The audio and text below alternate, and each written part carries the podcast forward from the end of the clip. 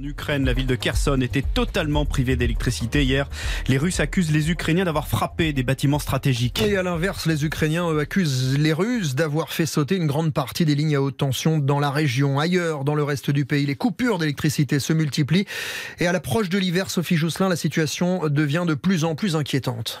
Oui, actuellement, 40% des infrastructures énergétiques du pays sont soit détruites, soit endommagées.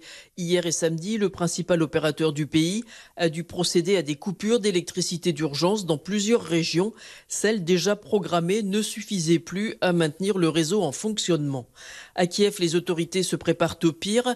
Le directeur de la sécurité de la ville, dans une interview au New York Times, a déclaré qu'un millier d'abris chauffés sont en train d'être aménagés, notamment dans les stations de métro. La population pourra s'y réfugier en cas de coupure prolongée.